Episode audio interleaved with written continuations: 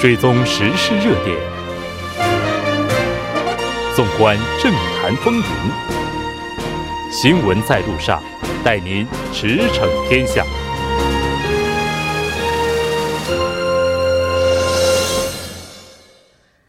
了解最新热点焦点，锁定调频一零一点三新闻在路上。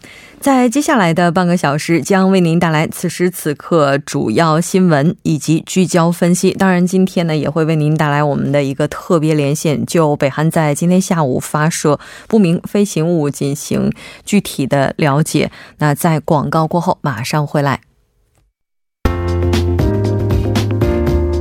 您的参与，我们的动力。参与我们的节目，您可以通过手机短信的方式发送短信至井号幺零幺三，每条短信收取五十韩元的通信费用。您也可以登录我们的官网 tbs 点首尔点 kr 收听更多回放。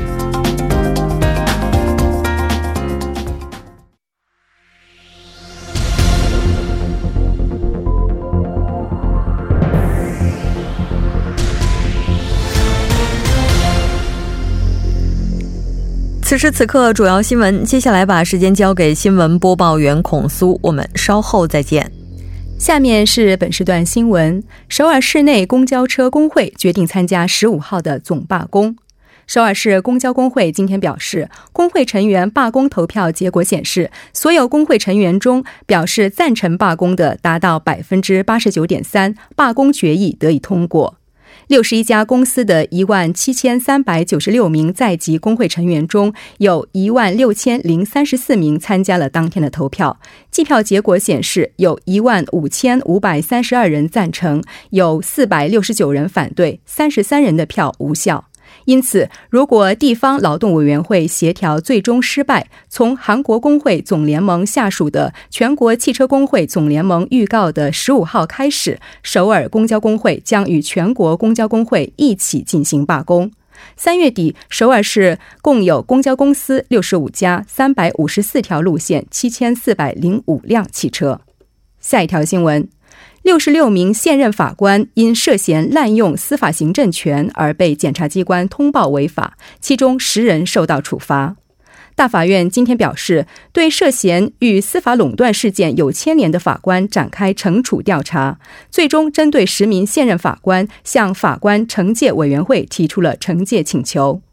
此前，检方于今年三月五号以涉嫌滥用职权、妨碍行使权利、泄露公务机密等为由，对前法院行政处企划调整室室长李明杰等十名司法垄断法官进行了不拘留起诉，同时指出六十六名现任法官涉嫌司法垄断。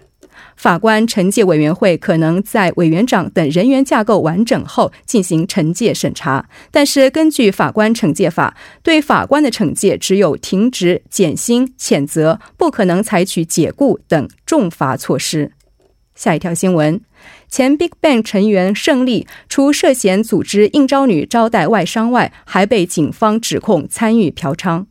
首尔地方警察厅今天表示，胜利的逮捕申请书上罗列的罪名有嫖娼、组织卖淫、侵吞、违反食品卫生法。警方还表示，在色情招商方面，警方发现新的情况，但需要进一步的调查，目前不便透露详情。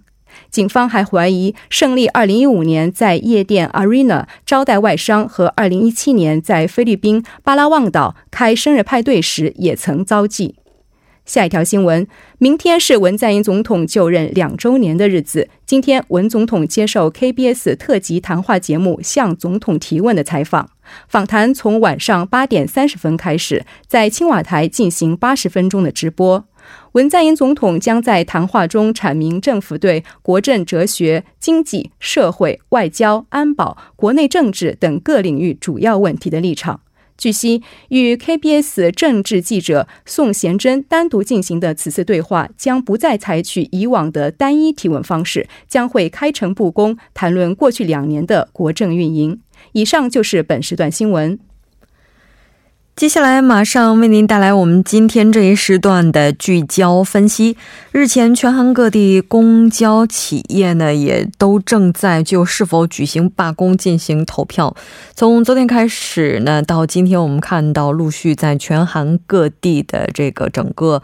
票数比例情况也基本上出炉了，全国总罢工，公交总罢工也是进入了倒计时。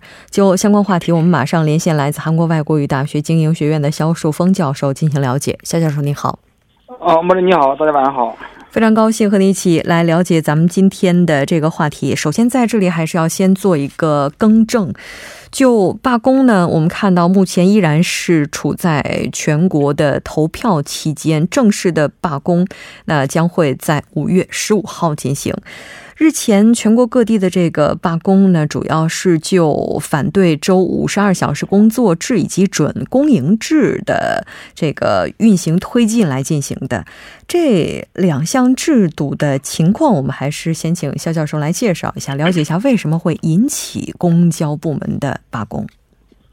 对，我们先看一下第一个理由，就是今年韩国这个在七月七月一日呢，就是准备要实施。啊，每周五十二小时的这个缩短劳劳动时间的工作制度，啊，那这个制度之后呢，他们可能这个整体收入呢会减少一部分，而且这个劳动时间缩短之后，这个补充的这个司机的数量呢，可以说啊大量的不足，因此呢，他们要求公交车运输企业呢解决这些问题，也就是说，要求这个公交车运输企业呢啊通过雇佣更多的司机来补充因为劳动时间缩短出现的人力不足的这个问题。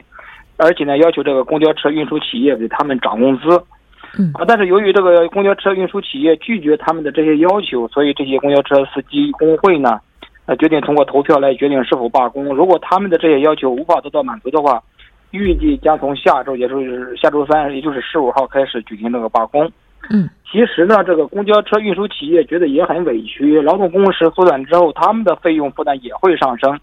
工时缩短之后，他们就需要雇佣更多的司机来进行补充人力，大约需要新招聘一万五千名新的司机，然后他们这个给这些司机的总开支将高达七千三百亿韩元。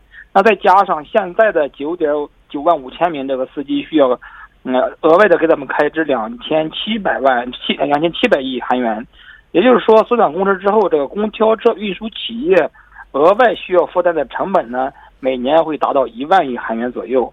嗯，另外刚才提到了哈，另外一个就是反对的理由就是公交车准公营制度。其实像首尔、釜山、大邱、光州，包括仁川、大田这些大城市呢，都一直在实行这个啊准公营制度。这是一个什么制度呢？就是说啊，当然了，这个这这些大城市都在实行，但是这个京畿道，我们说现在这次反对最严重的就是京畿道这个地区呢，一直是没有实行这个制度一个死角。那所谓的这个准公营制度，就是说韩国是这样的，公交车服务呢主要是民营企业提供，但是这个各个地方政府呢，先把这个公交服务的收益的这个挣的钱呢先收起来，然后再对各个运输企业进行分配。也就是说，这个公交服务的提供者虽然是企业，但是地方政府呢却是公交服务最终的决策者和负责人，因为他们先把这个收收益收收起来，让他进行再进行分配。因此呢，这个地各地方政府呢，拥有积极的这个控制和调控能力。其实呢，准公营的这个目的呢，就是为了保障公交车运输企业的一些财政稳定，防止公交车企业擅自取消一些不盈利的路线，并且呢，来改善这个公交系统这个企业还有这个员工的一些待遇。这个初衷是好的。啊，当然，如果公交车服务如果由政府提供的话，那就成为完全的公营化。现在现在这个主要主要是强调的是一个。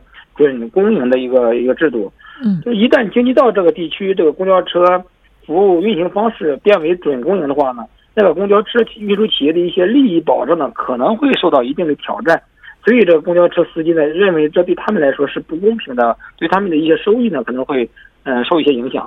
嗯，是的。现在的话，不少地区的投票是已经结束了。咱们来看一下京畿道地区，包括光州、大邱等等，这个投票的情况进展如何？啊，京畿道地区，呃，八号的是是有八个工会已经结束了投票。嗯，那今天下午呢，也有七个工会结这个刚刚结束这个投票。就是八号呢，八个工会结束的投票，投票率呢是百分之九十六点二，就是赞成票，赞成举行罢工。那今天七个工会的这个赞成票呢是更高，是百分之九十九。可以说是已经结束的这十五个工会，嗯，赞成举行罢工，它这个赞成率呢可以说是压倒性的，都在百分之九十六以上，是达到百分之九十九。就是说现在赞成这个，呃，所以说这个是这这是这个这个京畿道地区的一个问题。然后光州大邱也是，呃，今天呢也是发布了这个投票这个结饼结果。和预想的差不多，和这个其他这个经济的地区差不多。光州公交车工会决定举行罢工的赞成率是百分之九十五，也是压倒性的支持罢工。呃，整体有一千四千一千四百四十四名工会成员当中，有一千一百五十四人参与参与了投票。嗯，其中的一千多人呢，大部分都投了赞成票。那大邱大邱地区呢，也和光州差不多，也是压倒性的举行这个支持举行罢工。啊，他这个赞成率是更高，百分之九十六点九，比这个光州还要高。所以截止到今天，韩国全国四百七十九家公交车运输企业中的二百三十四个工会呢，将对是否举行罢工完成投票。那涉及到的公交公交车数量呢，大约为两万辆，参与的这个司机人数呢，大约四万一千人左右。也就是说，这个接近百分之五十的工会呢，今天将决定这个。啊，是否要举行罢工？但是目前的结果呢，显示基本上在，啊，都支持罢工的，而且这个支持率是非常高的。嗯，是的。首尔地区在今天晚间的投票结果也是已经出炉了，我们看到是在百分之八十九点三，那这个数据应该说也是逼近了百分之九十，非常高的。那各个地区的这个罢工情况，从目前的情况来看呢，在五月十号的时候呢，会举行紧急代表的会议，就最终的罢工与否以及日程等等进行最终的决定。那按照目前的计划来看的话，依然是在五月十五号的时候进行总罢工。其实现在劳资之间的争论焦点还是在提高工资方面。京畿道地区呢是有七十一家公交车企业当中，有三十六家企业尚未达成工资的协商。那从下个月开始呢，也将进入工资的交涉阶段。劳资之间的这个工资协商过程，我们看到也是困难重重的。对我们这个，你们在谈这个劳资双方这个协协商之前，我又看到一个消息哈，嗯，这个说这个釜山和蔚山地区呢，这也也已经出炉了。釜山和蔚山昨天结束投票，也是达到了百分之九十七。嗯，那这个蔚山这个还有一个地区达到百分之八十七点七，啊，然后那个中南和中中北呢，也都是超过了百分之九十五，也都是基本上压倒性的表示赞成支持这个罢工。啊，然后就是一个情况，就是呃，截止到本月十四号呢，这个劳资双方将举行协商。如果十四号之前，如果双方能够找到一个两全其美的对策的话，那十五号将将不举行罢工。如果十四号找不到一个两全其美的对策，十五号将举行罢工。啊，不过人我认为呢，最后举行这个罢工的可能性应该不大啊。为什么这么说？如果真正付诸实施举行罢工，对劳资双方来说都是一把双刃剑。你闹不好，还会伤到伤了这个消费者的心，导致双这个劳资双方呢两败俱伤，谁都不讨好。啊，通过这种自杀的方，就是自杀的方式，防这个来逼迫对方让步呢，应该慎之又慎，不能拿老百老百姓的这个出行呢当儿戏。希望双方呢能够达成一个协议，啊，找到一个妥善的解决方案。不过我们刚才说提到了这个劳工劳动时间缩短，还有之后呢，作为公交车运输企业的资方。不可避免的要额外的招收这个招聘新司机来填补不足的人力，那那样呢，他就会需要承担额外的这种费用。而作为公交车司机来说，劳动工时缩短之后，他们就担心他们的收入会减少。说来说去，还是一个费用的问题，可以说是。是的，现在首尔经济等全国九处公交就罢工问题进行了投票，我们看到基本上这个已经是稳定下来百分之九十六。基本罢工已经成定局，国土交通部目前也是非常担忧的。那给出一个数据说，路线巴士基本上承担着一千七百万人口的移动。那如果一旦罢工的话，带来的不便是可以预期的。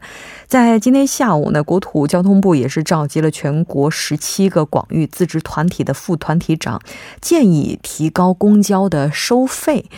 那当然，也就是说，现在政府这边呢，也是给出了一个解决的方法。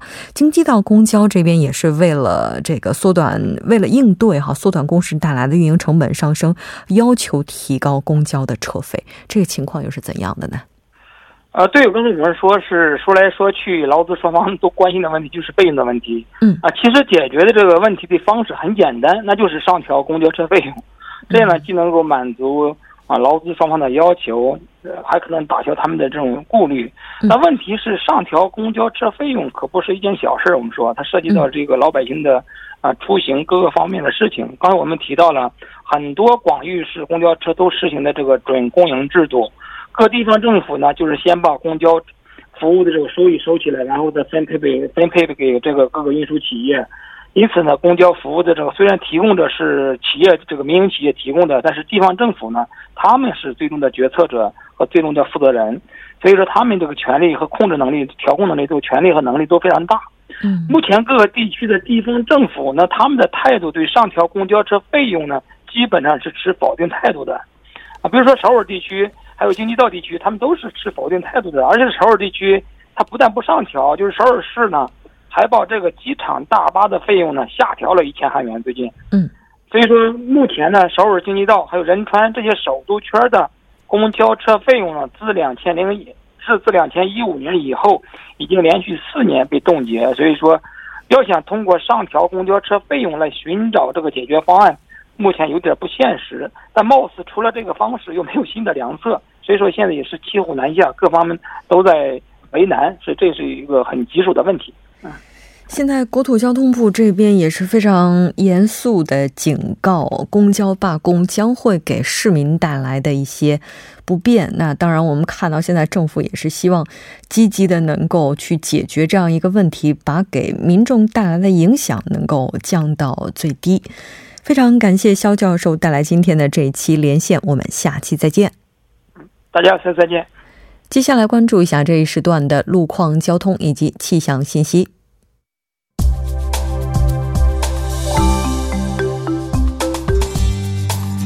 晚间七点四十八分，依然受成琛为您带来这一时段的路况和天气播报。我们继续来关注目前时段首尔市的实时路况。第一条消息来自首尔外环高速公路九里至板桥方向。在西河南交叉口附近路段的四车道上，目前呢是发生了一起交通事故，受其影响，四车道目前路况比较复杂。目前呢，相同路段相反方向的拥堵路段，主要是集中在松坡交叉口至西河南交叉口，以及广延隧道至江一交叉口这两条路段。请来往的车主们保持安全车距，小心驾驶。好，接下来是在东部干线公路圣水大桥至义政府方向。目前呢，在圣水分岔口附近路段的一车道上发生了一起追尾事故。受事故影响，目前从江边北路盘浦大桥开始拥堵严重，还望途经的车主们参考相应路段，安全驾驶，减速慢行。好，最后我们再来看一下天气。由于最近大气静稳，明天呢，中部内陆地区的雾霾浓度将会整体的偏高。包括釜山、大邱、蔚山等地，也是由于静稳天气的持续，浮尘的积累量较高，空气质量较差。公众呢在外出的时候需要做好防护措施。好，最后我们再来看一下城市天气预报：首尔晴转多云，十二度到二十六度。好的，以上就是今天这一时段的天气与路况信息。我们明天见。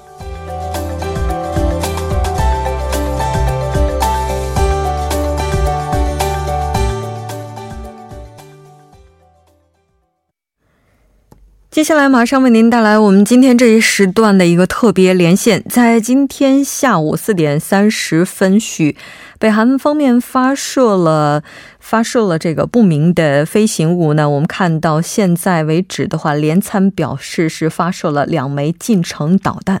就相关话题，我们马上连线韩国外国语大学国际地域大学院中国学科的主任教授康俊荣进行了解。康教授，你好。哎，你好，大家好。非常高兴和您一起来关注目前的最新进展。那就像我们刚刚提到的，目前联参这边是推断北韩发射的是两枚近程导弹。是，应该是这个，因为北韩已经五月十号那个发射过不明的这个发射体啊，那还没确定那是不是一个导弹，还是一般的这个呃炮弹呢？但是正在调查当中。但是美国传来的消息已经证实了，大概射程两百五到这个四百公里的新型导弹。嗯，今天发射的这个两枚导弹也是一个近程导弹，因为。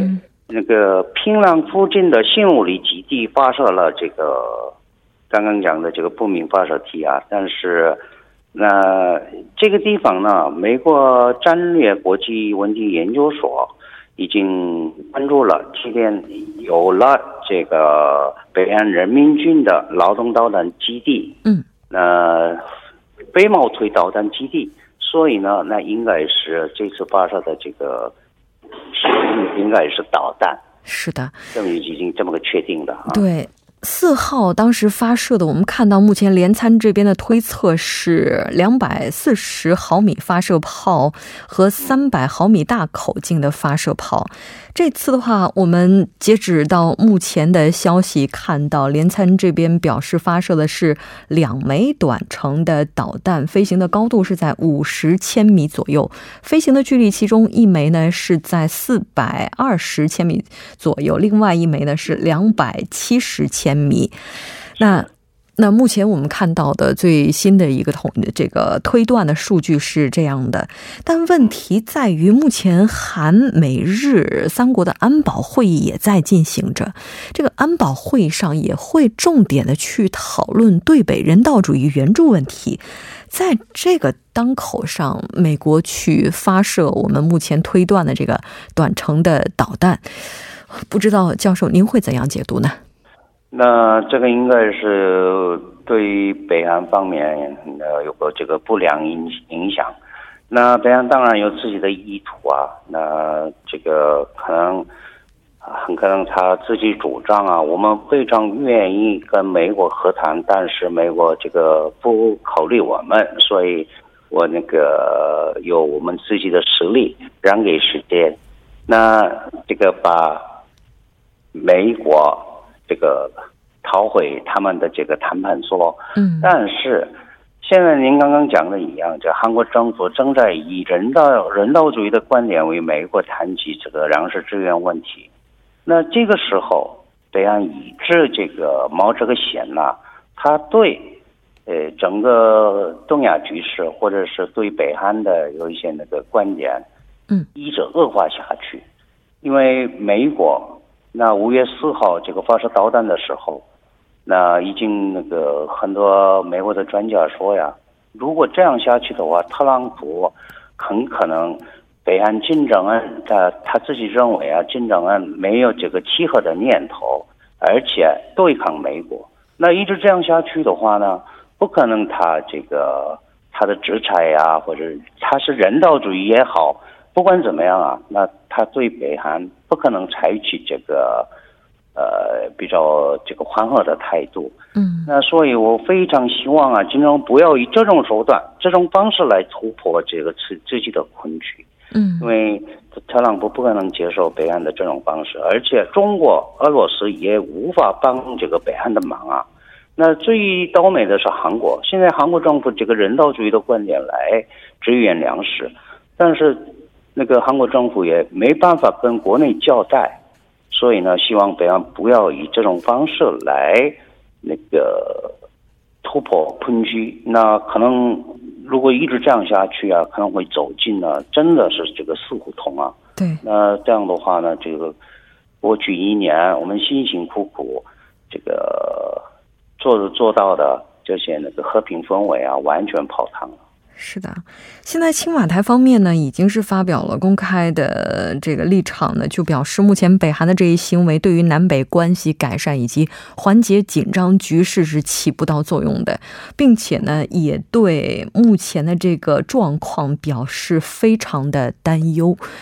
也就是各方现在的话都不希望在这个当口再出现新的一个变数。但是北韩在时隔五天之后又发射这个类似于我们现在推断的短程导弹，那是不是在之前访问俄罗斯之后又给他带来了一些底气呢？对，那应该是。当然这些有关的，但是现在那个北韩不可能接受这个美国的这些要求的情况之下呢，嗯，还是以这个俄罗斯或者是中国在背后那个他们的是支持之下呢，我们还是用他自己的方式来先跟美国打交道，这个意思。但是这种方式，那特朗普啊，绝对不肯接受。而且呢，美国的有些那个鹰派，是他们也是绝对不肯。所以呢，这样下去的那个对中国、对这个北韩呢，一直是最恶化的作用。是时间关系，非常感谢康教授。当然，比根对北特别代表目前还是在访韩期间，就相关的问问题呢，依然会和韩国进行密切的沟通。那我们今天的节目就是这些了，非常感谢安呃康教授，下期再见。哎。哎，再见。那节目呢，到这里也全部结束了。栏目监制韩道润，责任编辑金勇、董爱莹，感谢您的收听，我们明晚再见。我是木真。